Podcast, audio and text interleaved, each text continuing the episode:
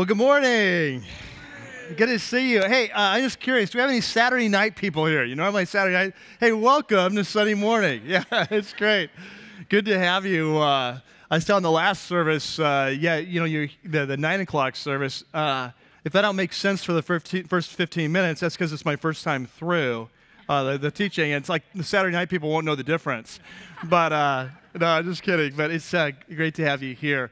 Uh, this beautiful weekend. He's still recovering a little bit from, from Christmas. You still, I still feel a little bit in the backwash of that. But uh, hey, we're going to be doing something a little bit different. I mentioned the top of the service, but um, typically the, the weekend right after christmas i bring a new year's message and uh, not going to do that. This year we're going to stay in series uh, in our series in the gospel of john and uh, with kind of a new year's twist to it but but we're going to stay in series. And then next weekend we're going to have a special message on uh, to kind of prepare us for the, the new year. So we're going to do it just a little bit differently. Kind of felt like today we wouldn't quite be ready yet to think about uh, a new year. We're still thinking about christmas. So uh, still recovering. So if you're brand new here, I want to welcome you. My name is Pastor Mike. I'm one of the pastors, and inside of your, uh, your program is a white message note sheet. And also want to mention that uh, if you're brand new, that about once a month, uh, Lynn and I host at our home a dessert on a Saturday evening. It's just a chance to get to know some, uh, for us to, to, to, meet some you, uh, people who are new to the church. We talk a little bit about uh, vision and values of the church, where we're going, and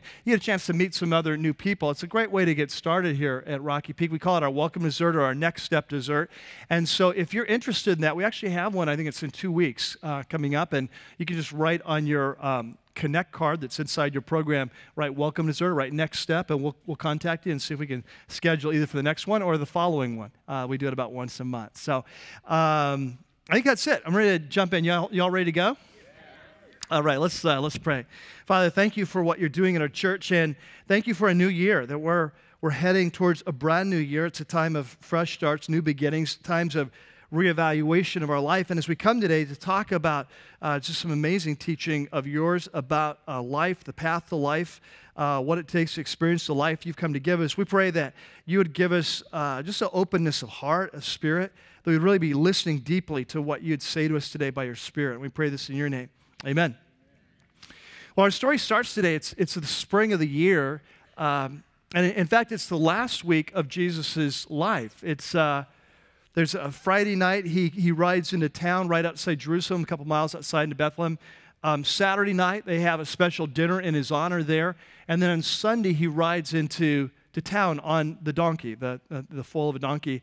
And, uh, and the crowd's going crazy. Uh, it's Passover time. And Passover time in Israel is sort of like our 4th of July. We've talked about that before. It's a time when the whole nation looks back on the, uh, on their, their history when they were slaves in Egypt, and God supernaturally delivered them by sending Moses. And so it's a time where they remember God's supernatural creation of a nation, and it's a time that they're praying that God would send a new deliverer to rescue them from the Roman oppression. If you remember, about a year prior to this event, the previous Passover, previous spring, Jesus had been up in the north of the country at Galilee, and he had fed the 5,000 with the one kid's happy meal. Remember that? And, uh, and as a result of that, um, the people wanted to make him king. I don't know if you remember that, but they wanted to make him king, and he turned down that offer.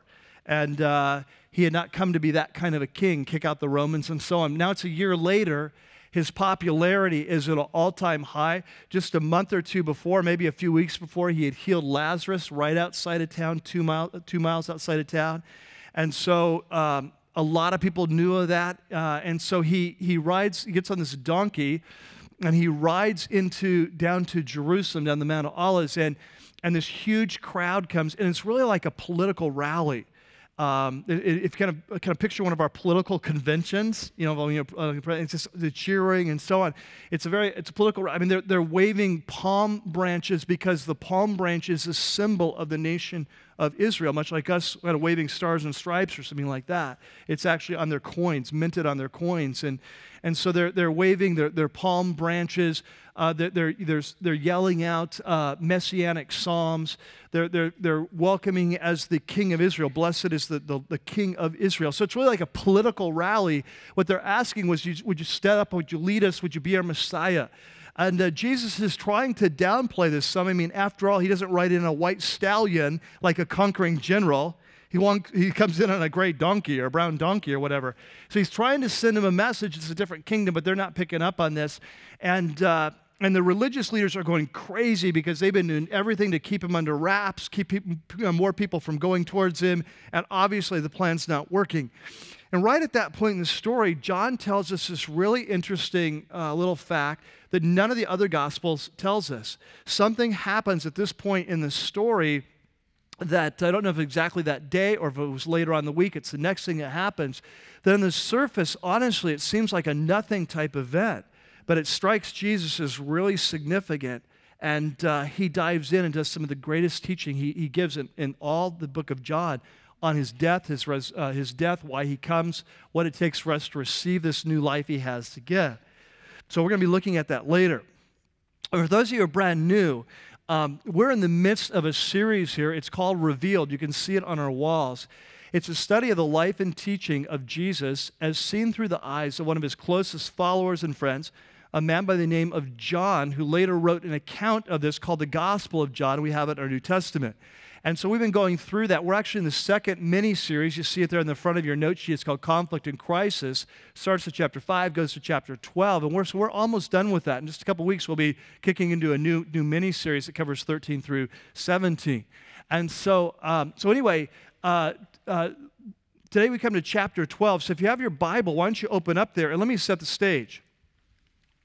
Like I said in the opening, um, this is the last week of Jesus' life. On Friday, he comes into town. He stays at Bethany. Now, Bethany is two miles outside of uh, Jerusalem. It's where he healed Lazarus.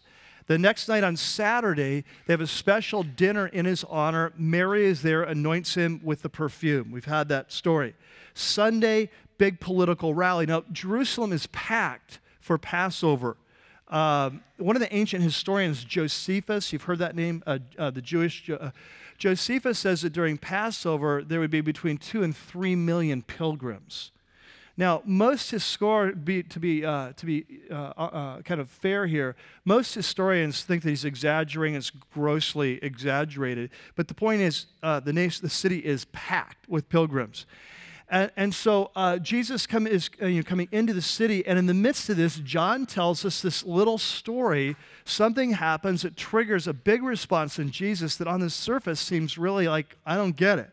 And so we're going to pick up the story in verse 20, right after he's come into the city uh, on the donkey, and everyone's going crazy. So let's pick it up uh, 12 20. So, um, there were some Greeks among those who went up to worship at the feast. Um, in the ancient world, uh, there were a lot of people who had bought into the God of Israel, but were not really fully Jewish. They, they had not been converted, they didn't do all the laws, they didn't get circumcised, but they believed in the God of Israel. And so uh, when you would have these big feasts three times a year, that many of these uh, kind of Gentiles that were called God-fearers, because they, they, they feared the God of Israel, but their God fears, they would actually make the trip to Jerusalem. And so they had come, and, um, and so in verse 21, it says, they, they came to Philip, one of Jesus' disciples, and they, he was from Bethsaida in Galilee, and they have this request. They said, Sir, we would like to see Jesus. And so what they want is a private interview with, with Jesus, kind of a backstage pass. You know, it's like the, the city is going crazy. Everyone's going crazy over Jesus. They're new in town, probably just heard about Jesus because they're from a long way. And it's like, well, who is this guy? What's he about? And can we get some time with him alone? And so they, they come to Jesus, uh, come to, to Philip and say, hey, we, you know, it's really hard to get to your, your boss. and he's really busy, but um, can you get us in? And so he's, you know, Philip doesn't know what to say because they're Gentiles, and Jesus doesn't normally hang out with the Gentiles. He's come to the Jews. And so he's like, I don't know. He doesn't do. So he goes to another buddy of his, another disciple named um, uh, Andrew, and he says, What do you think? And Andrew doesn't know what to do. And so he's like, I don't know. Let's go ask Jesus. So so they come to verse uh, 21. They come to Philip, who's from Bethsaida in Galilee, with the request, Sir, we'd like to meet Jesus. And so Philip goes and he tells Andrew, and Andrew and Philip, in turn, they go and they tell Jesus. Now, on the surface, like I say, this is like a non event, right? Uh, Andrew and Philip come to Jesus. Hey, a couple uh, Greeks want to meet you. And it's like, you know, the answer is yes or no, whatever, move on. But this triggers in Jesus' mind something huge. And what appears to be happening is remember the scene. It's the last week of Jesus' life. Within a few days, he's going to be crucified. Remember, he's been teaching his own nation for three years, and for the most part, they've rejected him. And he knows what's going to happen. He's going to die, but he's going to die not just for the, the sins of Israel, he's going to die for the sins of the whole world. And he knows what's going to happen that after he leaves, the message of the gospel is going to go out from the early church, and it's going to go out largely to the Gentile world. And it's going to go to people most likely just like these Greeks that were God-fearers. They're going to be the first ones who really embrace the gospel of Jesus and become a bridge to the ancient world. So, what seems to be happening is Jesus, as these Greeks come, here he's in the middle of Israel, but these Greeks from far are coming to, and they want to know him. It triggers in him something. This is why I've come. This is what my death's about. And so he begins to give us some amazing teaching about his death and what it means to be a follower and how to plug into his life. And so in verse 23, uh, notice Jesus said in answer their question about this interview, he just goes off. He says, The hour has come for the Son of Man to be glorified. Now, if you've been with us throughout this series, you know that throughout the book of John, Jesus has said over and over again that my time has not yet come or, or uh, John sometimes said, My time is not yet come. The time is not yet here. It's not my time yet. Well, now it is his time. See, the time has been referring to the time of his death and resurrection. And it says, The time has come for him to be glorified. In other words, it's time for him to return to glory with his Father. It's going to go through the door of the cross. But in a sense, in the Gospel of John, we see this that the cross, it's there that in a sense that Jesus is glorified. It's in the cross that we see what God is like. It's in the cross we see the heart of Jesus. It's in the cross that he will be most glorified, in one sense. And so he says, The time has come for me to return to heaven to glory through the, the, the cross, time to be glorified. And then he says um, he's going to use a little mini uh, parable. You know how when Jesus would teach, he would often use these little stories. It's kind of like a mini parable here, a little illustration. He says, I tell you the truth, verse 24. Unless a kernel of wheat, like a grain of wheat, falls to the ground and dies, it remains only a single seed. But if it dies, it produces many seeds. This is simple enough. We get this, right? Like if you have a grain of wheat, if I were to give you a grain of wheat today, you were to take it home, put it on your kitchen counter, it would just stay there. Unless you blow it off or move it, it's going to stay there for year after year and year. It's just going to stay a single. People come into your house, what's that? It's a grain of wheat. It's grain of wheat. What's it do? Nothing. It's just grain of wheat. Just, just sits there. Why do you have it there? Well, Mike gave it to me. I don't know. I just sat it there. It's just like it's been grain of wheat.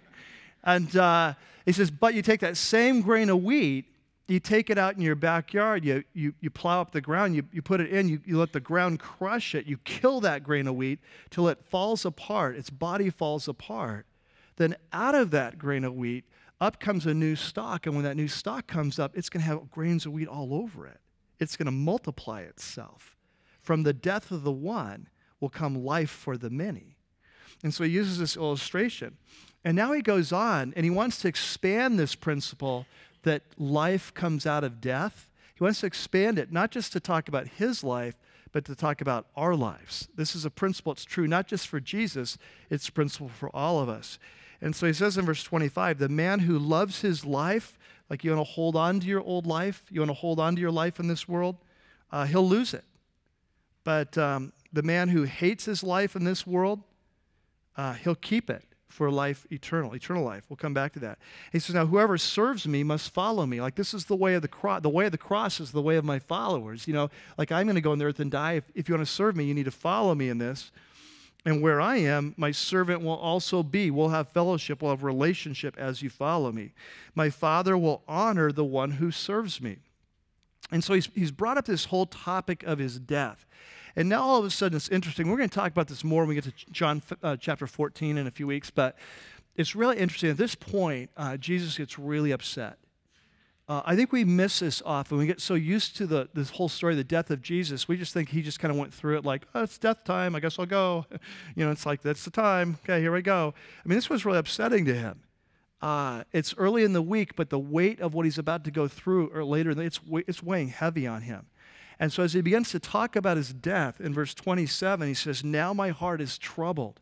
And this is a very strong Greek word. It's, it's upset, he's upset, he's, he's harassed, it's, uh, he's, he's really struggling with this this thought of going to the cross. And he says, And what shall I say? Father, save me from this hour? Should I ask God to save me? He says, No, it's for this very hour. I, it's for this very reason I came to this hour. This is why I've come to planet Earth. And so he says, Father, glorify your name. Use this, my death, to bring honor to your name, to help the world see who you are. And so this voice comes from heaven. Now, this is interesting because there's only three times in the life of Jesus that I can remember at least, that, the, the, that there's a voice from heaven where God speaks. It's very unusual. This is one of the times. Let's see if we remember the other two times. When was the first time? His baptism comes out of the water. This is my son with whom I'm well pleased. God speaks that from heaven. Okay, the second time, this is a little harder. Anyone remember the second time? Very good. Transfiguration. No wonder you're on the front row, Steve. Good job. Uh, He's like, bold, transfiguration. Last service, you're like, transfiguration, transfiguration. Like, no one wants, like, no, that's the wrong answer. You're wrong. It brings back memories of school. So it's like, yeah, so transfiguration. Yeah, when, when he's, he's up on the mountain, he's transfigured. Uh, Peter and John, James are there with them, and the voice comes out of heaven, This is my son, listen to him. So there's only three times in the life of Jesus where God speaks supernaturally from heaven. This is one of them. And the interesting thing is, this time when he speaks, uh, the crowd doesn't really understand what's being said. They, they, some think it's thunder, some think an angel has spoken. It's not real clear. Um, and so it says, A voice came from heaven, and here's what God said I, glor- I have glorified it. Remember, just said, Would you glorify your name through my death. He says, I have glorified it you know, through your life, and I will glorify it again. And so the crowd that was there, they heard it. They said it thundered.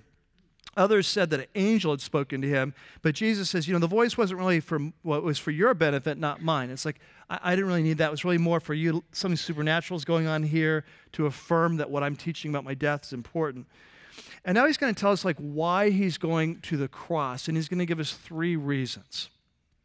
And, and here's what he's going to say. He's going to say that as I go to the cross, it looks like a loss, doesn't it? If you're there, it looks like the mission's over. It looks like uh, God's not with him. It looks like a total failure. But Jesus says, as he goes to the cross that week, three things are going to happen. Number one is that this world, this world system, is going to be judged. Number two he says the prince of this world, the leader of this world, who is Satan, is going to be cast out. And the third thing is he says, and I'm going to draw all men to myself. So, three things. Uh, this world we've seen all through the Gospel of John. This world is a fallen world. It's a dark world. It's a world that rejects the light, that rejects Jesus. And the ultimate rejection of Jesus and the light is going to be when this world crucifies Jesus. And when that happens, God's judgment is going to be on planet Earth. He has come personally to save this planet, and this world has rejected him, and the judgment is going to. So on the cross, this world is going to be judged. Secondly, on the cross, Satan is going to be dethroned. Remember when we we chose to follow him in the garden so long ago, he became the, the default leader of the human race. He's the, the prince of this world.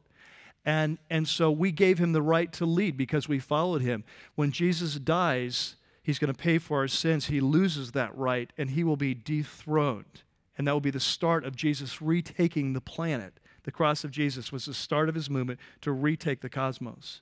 And then the third thing is on the cross, all people will be, will be drawn to Jesus, not just Jews, but also Gentiles like these Gentiles that came to Jesus that day and started this whole conversation. So let's see what he says. Verse 30. Uh, the voice was, was uh, for your benefit, not mine. Now is time for the judgment of this world. He's going to be judged. And now the prince of this world will be driven out. There's number two. And then, then number three, verse 32, it should say and, not but. Um, and, and I when I'm lifted up from the earth, I will draw all men to myself. So, not, not every person, but I will draw all kinds of people, is the idea. And so, um, this throws the crowd. Remember, they're still in a mindset the Messiah is going to come kick out Roman rule forever. That's what they, they've welcomed him, palm branches and so on, whether it's earlier in the day or earlier the week, we're not sure. But, but they've, uh, they've welcomed him. And so this talk of him dying is throwing them. They know that he calls himself the Son of Man. They know he's claiming to be the Messiah. In their mind, Messiahs don't die. There's many passages in the Old Testament that talk about Messiahs reigning forever. And so they're confused about this. What do you mean death and dying and lifted up and this whole thing? So the crowd speaks up in verse 34 and says, We have heard from the law, the Old Testament, that the Christ, remember that means Messiah, the Messiah will remain forever. So how can you say the Son of Man must be lifted up? Who is this Son of Man? They're confused now, as they often are. And so Jesus says in verse 35, Look, you are going to have the light just a little while longer. Remember, He's the light of the world. He says, You're going to have me just a little while longer this week.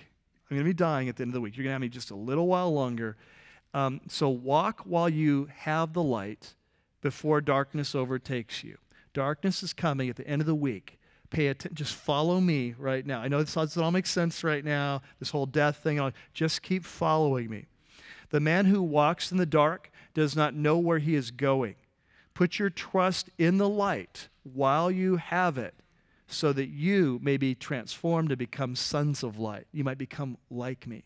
So, what Jesus is basically saying is, I, hey, I know this doesn't make any sense, but just trust me. Just follow me, pay attention, just follow me this week Trust what I'm telling you, and, uh, and, and then it'll all work out.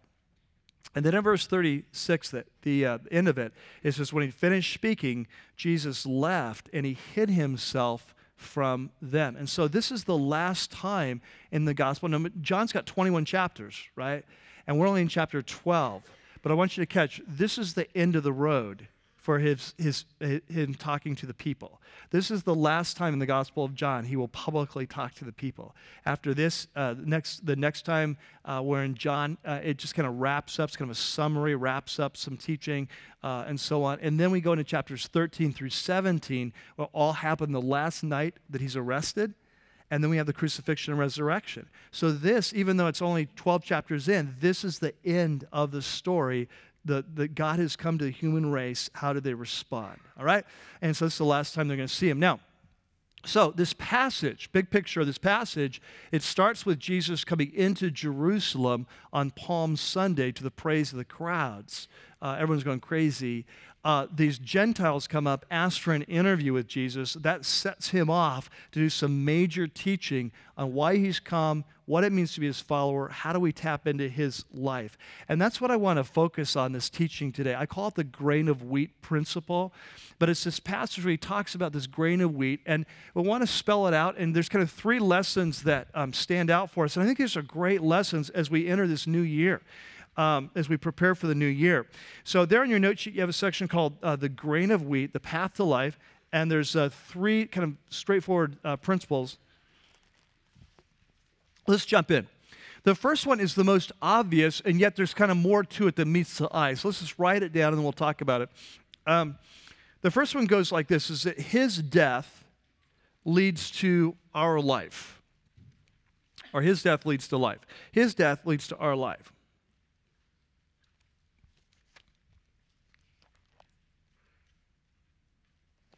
Now, now this is um, kind of the most obvious uh, teaching. This is some of the core teaching of the New Testament, right? Like if you had to break down the core teaching of the New Testament, the core teaching is that we as a race have rebelled against God, that each of us is guilty before God. Each of us stands before God. We're hopeless, we're helpless, we're lost, we're doomed, we're damned, we're condemned and we're guilty before our Creator for our rebellion, and that Jesus has come to take the punishment we deserve and so that we can have a new life. We can be we can be born again we can be transformed we can be forgiven we can live with him forever. This is core teaching of the new testament isn't it? And of course in the new testament um, this is this this core truth is described in many different word pictures metaphors images. Well here jesus is introducing a new one he says the reason I have to die is because like like I'm like this grain of wheat.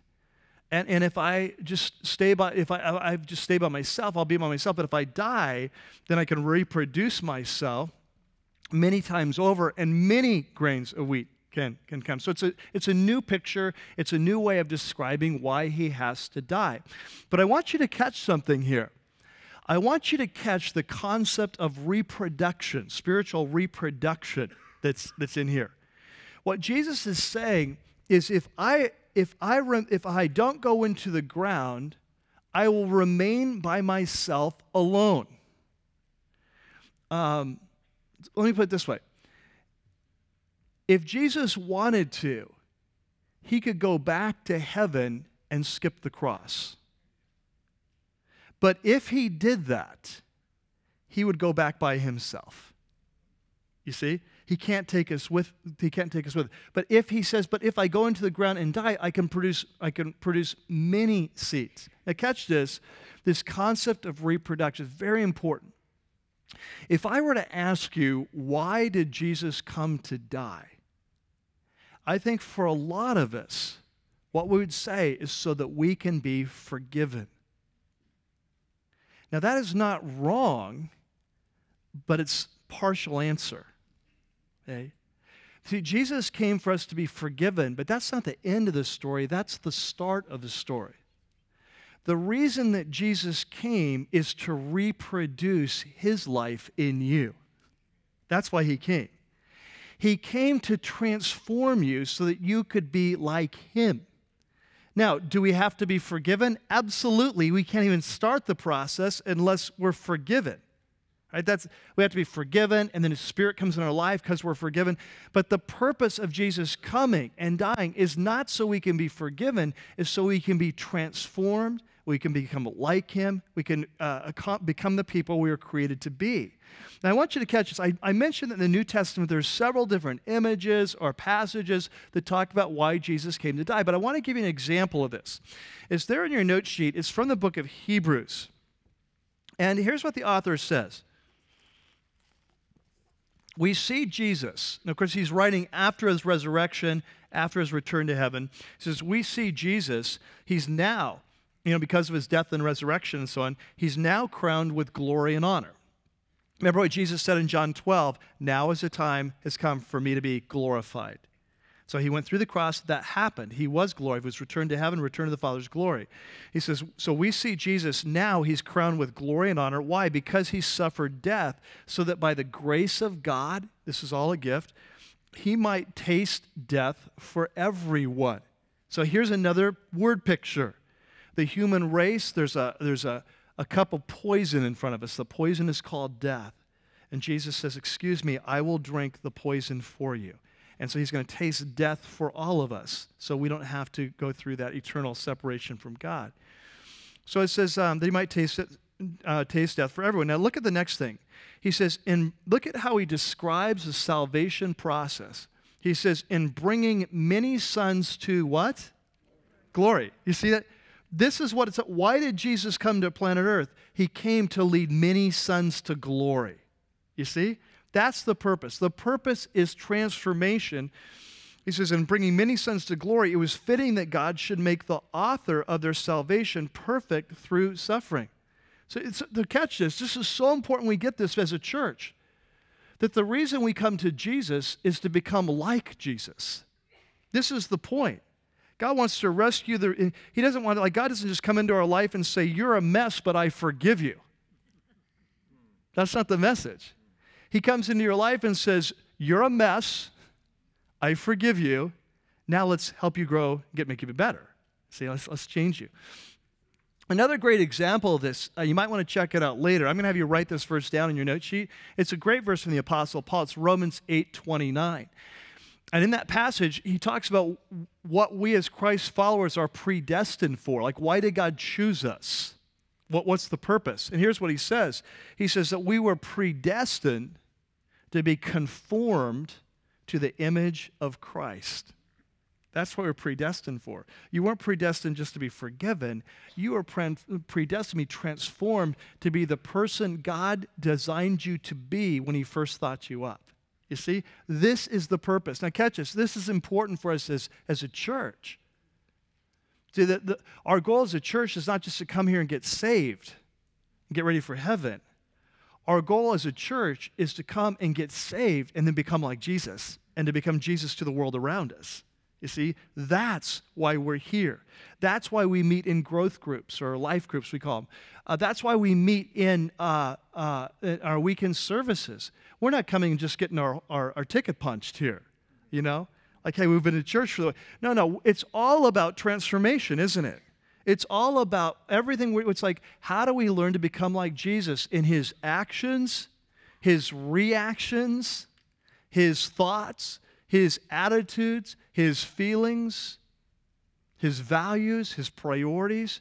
You see, when, when God takes hold of our life, it's a, it's a transformation process. He chooses us to, to recreate us and make us like his son. And that process starts now, it'll finish in the next life. That's why we're here. It's what it means to be a Christ follower. Now, let me say this uh, this first principle then is that, that it's through his, his death leads to our life and our transformation. Let me say this for some of you here, this may be the first time you've heard this message of why Jesus had to die. Like every service, there's some people that have never heard that. And, or maybe it's the first time it's made sense, and you said, you know what, Mike, there's never been a time in my life where I've made the decision to follow Jesus and to ask him into my life, to ask him to forgive my sins, to ask Him to come in, to put His Spirit in my life, to transform me and change me from the inside out, to give me a whole new life. I've never given my life to Christ. If I were to die today, I wouldn't know what would happen. I, I've not been forgiven. I don't have the relationship. And so, if that's you, the good news is Christ has come to give you a new life. And at the end of the service today, I'm going to give you a chance to pray and to ask Christ into your life. Okay, so if, if that's you, I want you to get ready for that. Okay. Now, number two. So the first, the first principle is fairly obvious. You know, that's through his his uh, his death leads to our life. But here's the second principle that's not so obvious, and it goes like this: that our death leads to life. That our death leads to life.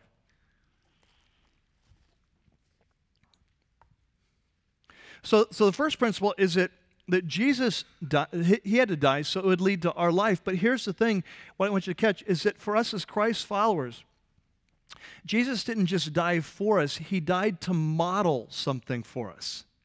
He was modeling a principle that if you want to experience the life Jesus has come to give you, there are times in your life you're going to have to die to the old you're going to have to die to your old life. You're going to have to die to your old attitudes. You have to die to your old emotions. You're going to have to die to your old dreams. You're going to have to die to, die to your old priorities. If you want the life Jesus came to give you, you are going to have to die with him to the old life.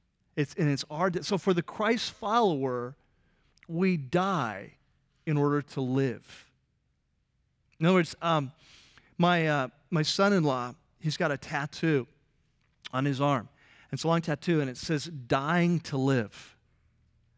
Um, originally, when I was first writing this message, that was the title, Dying to Live. And then I thought, if that goes up on the website, no one's going to come to church two days after Christmas. It's like that just sounds like sounds too depressing, you know, like dying to live. So I changed it, the path to life. Yeah, it sounds like I got to get more people. Um, but yeah, it's all marketing. Yeah, so I was like, but uh, hey, but are you with me in this? That for the Christ follower, that death is a way of life. Death is what unlocks the door to life. Now, this is what Jesus says. I want you to look, uh, chapter 12 and verse 25. In 24, he talks about his death. He's the seed, falls in the earth, has to die. So that's his story. But now in 25, he broadens it. And he says, The man who loves his life will what? Lose it. Now, if you try to hold on to the life you were born with, the values you were born with, the, your, your DNA that you inha- inherited from our first parents, if you try to hold on to that life, it will kill you. That's what he's saying. It's self destructive. He says, but uh, the man who hates his life in this world, in other words, you let it go, then you'll keep it for eternal life. You'll find a whole new life. Now, if you stop and think about this, this is something Jesus often taught, isn't it? Um, you remember what he said, for example, if anyone would follow me, he must deny himself, take up his cross daily, and follow me. Remember that? Same, same exact uh, teaching. That if we want to live this new life, that we have to be willing to die to our old life. Now, this becomes a core teaching of the New Testament as well. Um, that Christ has come to give you life, but if you want it, there's going to be times you have to die to the old to get it, for you to rise.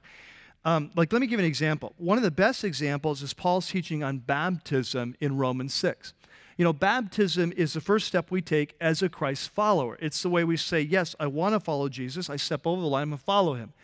And Paul explains in Romans 6 what that's about. He says, When a person's baptized, what they're basically saying is, I'm sick of my old life and I'm sick of my old self. I'm tired of being me. I'm tired of my old attitude. I'm tired of my old emotions. I'm tired of my old priorities. I, I, I'm sick of being who I am. I want out. I want to be a new person. In fact, I want to be like Jesus, that person. I like him. I don't like what I see in me. I want out. Is there a way for me to die to who I am and a way to rise up and be like him? And Paul says, yes, that's what happens in baptism. When we, when we step over that line and we believe in Jesus, what happens is that we get connected, we get networked, we go online. Are you with me? We, get networked into Jesus. And so we suddenly we reap all the benefits of his death and resurrection that before we couldn't die to ourselves because we were ourself. You know, it's just all I am is I am who I am. No matter how many self-help books I read, no how much discipline I I am who I am. And I can't escape myself. Like somehow I need to die and then rise to be a new person. But how can I do that? And Paul says that's what happens when a man or woman believes in Jesus that He died for you. He didn't just die for your sins to be forgiven, He died for you so that you could die and you could rise to be a new person. And that's what this core symbolism of baptism, the most important symbol of the Christian life, of what it means to be a Christ follower, that's what it's about. That in baptism, we die to the old, we rise to the new. So look how he says it Romans 6 4 on your note sheet. We were therefore buried with him through baptism into death, in order that just as Christ was raised from the dead through the glory of the Father, we too may live a what? A new life. You see, the whole point of following Jesus is to be transformed to get rid of your old self, who you were, to rise to the new self, the self God's dreamed you up to be. Now, of course, we have a, a, choice in this matter, don't we? Come to Jesus, we believe in Him, we're baptized, the Holy Spirit comes in our life, we go online with Jesus. We have access now to the power of His death to die, we have access to His power to live a new life. And so we have the resources we need, but we still have to make a choice, don't we? We have to decide do we want to pursue the old life and hold on to it, or do we listen to the Holy Spirit and His leading in our life? So maybe you're a dad and you have conflict with your teenage son and you lay into him and you just ream him out, and afterwards the Holy Spirit says, You know, there's a better way. That's really not the best way to handle that. And you have to decide to die to your old response and listen to the leading of the Holy Spirit or whether to hold on to your, your response, don't you? Uh, you came to Christ. You were sexually uh, promiscuous before you came to Christ. Now you're trying to follow Christ and you're in a new relationship and you're, you're dating someone and you're old, you've got your old patterns that are pulling at you, and the Holy Spirit's saying, Follow me. And you have to decide whether you, you die to your old self or whether you, or, or not, right? So, so uh, whether it's attitudes or we've got to decide. And if we follow the leading of the Holy Spirit and by His power put to death the old life, guess what? We rise up and we claim this new life, this new experience, this new person. There in your note sheet, next verse, Romans 8 13, Paul, this, Paul explains this. He says, For if you live according to your sinful nature, you know, your old fallen nature, you will what? You'll die. You're not going to experience the life God, uh, Christ came to give you. But if by the Spirit, underline that, by the leading of the Holy Spirit, if by the Spirit you put to death the misdeeds of the body, your old life, then you will live. You see, death for the Christ follower. I'm not suggesting we all get a tattoo that says dying to live on our arm. That'll come next year. Um, but what I'm suggesting is Christ followers, we all need that tattooed in our heart. We need to understand this that to rise to the new life God has for you, there's going to be times you have to die to the old life. Now, what's that look like? Well, the Apostle Paul takes the same metaphor. He describes it there in your note sheet, Colossians 3, gives us a bunch of examples. He says, Put to death, therefore, whatever belongs to your earthly nature, your old self. Well, what does that look like? Well, he's going to give us some examples. Well, sexual immorality. So, sexual immorality, having sex outside of marriage, it destroys people. It destroys you. It destroys the other person. It's a ripoff. It rips a person's soul out. It says, you got to leave that behind. Um, impurity uh, of various kinds, lust, you know, the fallen, the fallen desires, evil desires, and greed. Uh, you know, materialism, living for uh, money, for stuff. It's all about the stuff. He says that's that's that's a, that's an old way of life. You got to let it go, which is idolatry. You know, making making a god of our possessions. He says you must rid yourselves of all such things as these. He's going to give us some more examples. Now he's going to turn to internal examples, attitudes, emotions, and so on. Anger, rage, malice, you know, just wanting to hurt someone, filthy language. Do not lie to each other, so deception.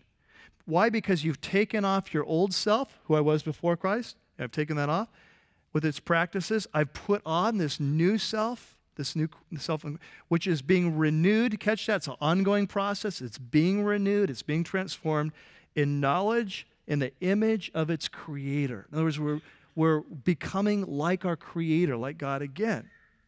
And so, this is a constant message of the New Testament. If you want the life God has for you, there are times you have to die to your old life. And that death is actually the gateway into life.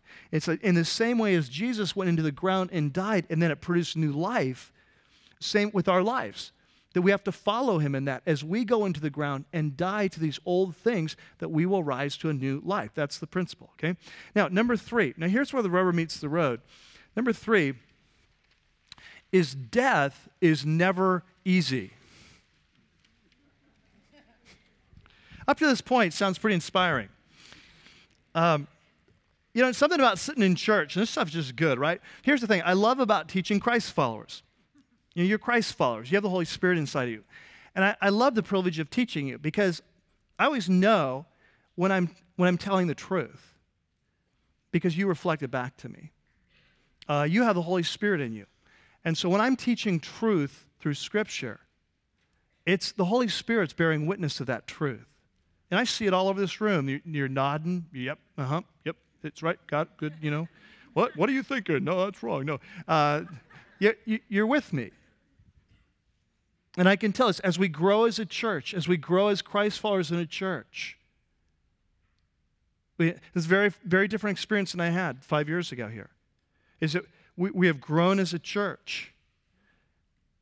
And as I'm teaching the word week by week, you're responding to the word, and your hearts are responding. And as I teach, your heads are nodding, and yes, and lights are going on. And this is what should happen in the body of Christ when we come around. What we do here is not just a teaching time, we are gathering around the Holy Spirit together, aren't we? And we are engaging with the Holy Spirit. When we open up the Word of God and we begin to talk about these things, we're engaging with the Holy Spirit. And the Holy Spirit's He's, he's saying to you, yes, and to you, yes, and here's what it means for you, and here's what it means to you. And, and so together we're embracing, you know, like in, in Revelation, Jesus keeps saying, let, let him who has an ear let him hear what the Spirit is saying to the churches. You see, and that's what happens here when we gather. And so, up to this point, I know the Holy Spirit's been affirming, you've been affirming it back to me that, okay, Jesus died for us, but we get that, but now we have to die with him to our old life in order to get the life. And it's making sense to you, isn't it? It's like it's, I can tell. It's making this is making sense. All of this auditorium, this making sense. Okay, but here comes the hard part. This is where the rubber meets the road is that death is never easy.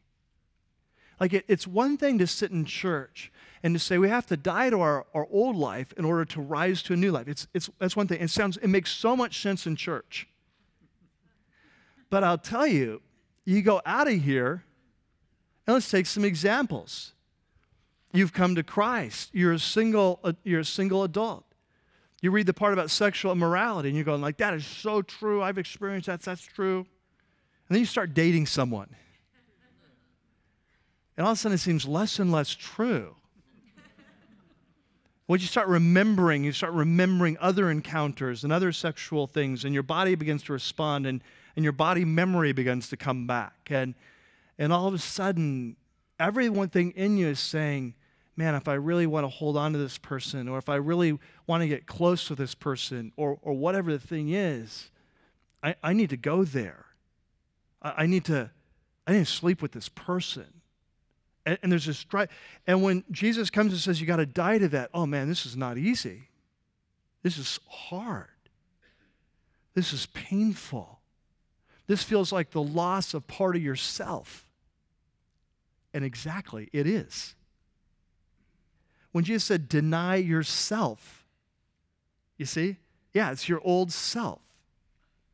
Um, it's one thing to sit in church and talk about put off anger. That sounds good. Oh, yeah, that's great. I get too angry too much. That sounds really good.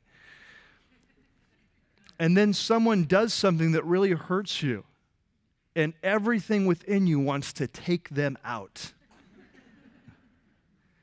and all of a sudden, Jesus comes and says, No, I want you to forgive them. Like, Are you kidding me? That'd be like putting a knife in my heart. You know, it's like, I don't want to forgive them.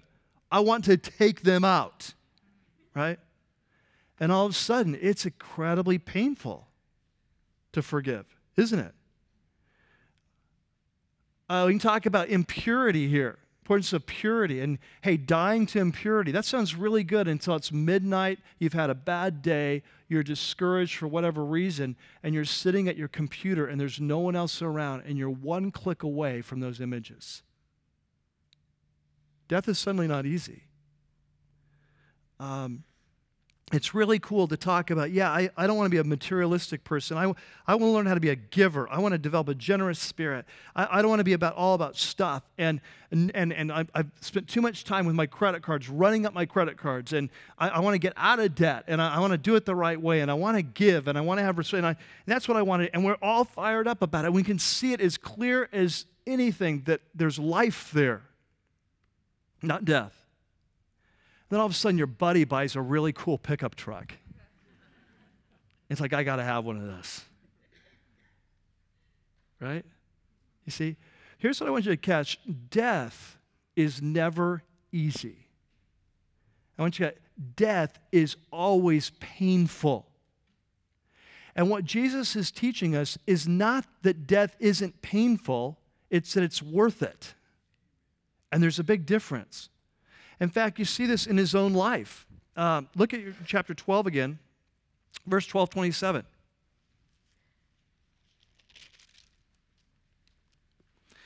Twelve twenty seven. It says as soon. Uh, well, I'm in thirteen twenty seven. Twelve twenty seven. he says, "Now my heart is what?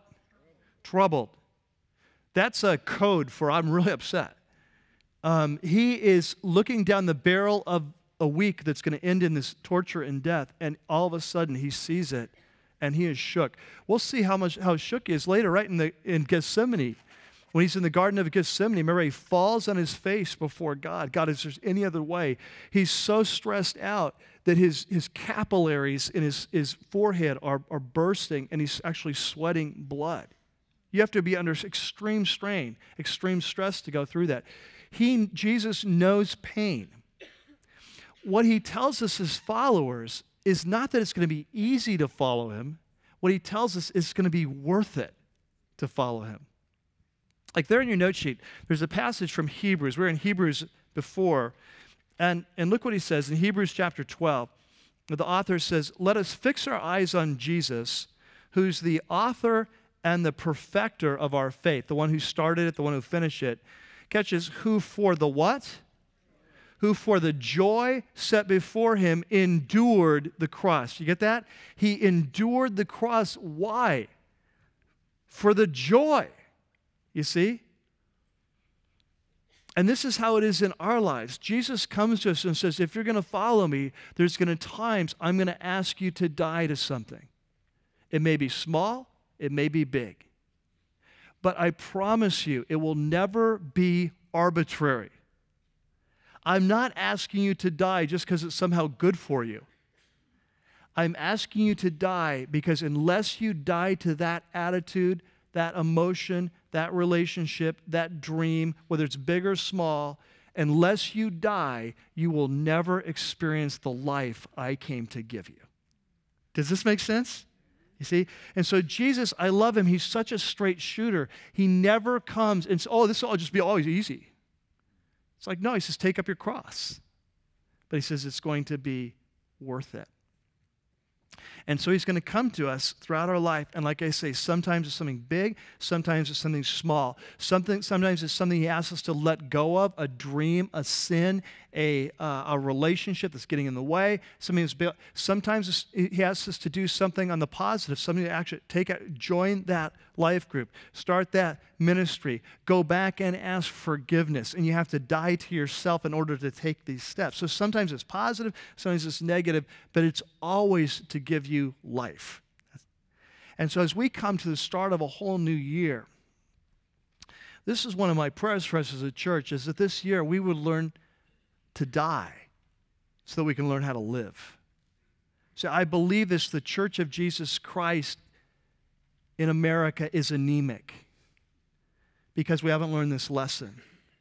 We have tried to follow Jesus without dying to ourselves. And if you don't die to yourself, you will never rise to be like him. And this is an amazing thing not only do we rise to a new life, you know, new attitudes, new perspectives, new dreams, new visions, new relationships. Not only is that true, here's the thing is that when you follow Jesus in death, guess what? The best gift of all is you get more of Jesus. You get the more relationship. Like look at your note sheet in 1226. Look what he says. Whoever serves me must follow me. If you're going to be, if, if you're going to be my servant, you have to follow me in this path of death. But then he says, and where I am, my servant also will be. Like if you want to hang out with Jesus, then you got to travel the path he, he trod. You're going to have to die to yourself like he died to himself. His, he promises, and if you will follow me in this, the best thing of all is we'll be hanging out together. See, where, where, where I am, you will be. And so this year, if you want to draw, draw uh, close to Christ, if you want the life He's died to give you, if you want this life we've been talking about all through the Gospel of John, the water of life, the bread of life, I've come to give you life to the full, Jesus says, so then follow me. Because it's in dying that we learn to live. Let's pray.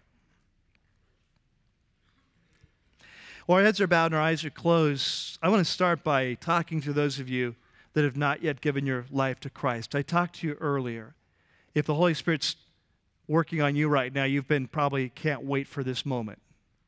The Last 20 minutes have probably been like an eternity. You just want to get to the end so you can ask Jesus into your life. And if that's you, I want to give you a chance right now. I'm going to pray a simple prayer, just asking Him to come into your life. Would you pray along with me, either under your breath or in your heart and your mind? Dear Jesus, I ask you into my life. I lay down my my arms. I confess my sins and rebellion. I ask you to come into my life and forgive me for all of my sins, even the worst. And that you put your spirit inside of me and change me from the inside out. And teach me how to follow you and to become like you And save a spot in me in the next life for me.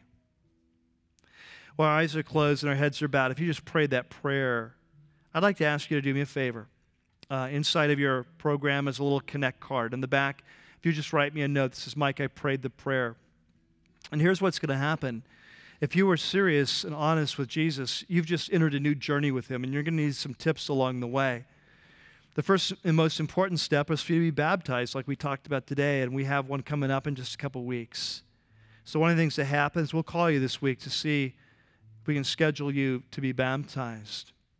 The second thing that happened is I'll send you a letter this week with some just some suggestions for your new trip, for your new journey, some some suggestions of how you can begin to grow in your new relationship with Christ. For the rest of us, while our eyes are closed and our heads are bowed, I want to give you just a couple minutes to reflect on your own life. You know, it's you can't listen to a message like this without sometimes the Holy Spirit speaking to you. Maybe there's an area of your life that you've been resisting. There's a relationship that's out of whack. There's a sexual immorality issue in your life. There's a, a broken relationship of some sort that needs to be fixed. There's an attitude. There's a value. There's a material. There's something that you know it's not that you're not you're putting it on yourself. It's the Holy Spirit's bringing it to your attention. Maybe it's been bringing attention for a while, and you've been so afraid to let it go because if you were to let it go, it's like giving up your life. You can't imagine what life would be without this or that, or and you, you know He's calling you, and it's a matter of trust, whether you trust Him or not. Today's the day you let go or you take that step, step out. And I just want to give you a chance right now that you just Tell him that you're ready to take that step.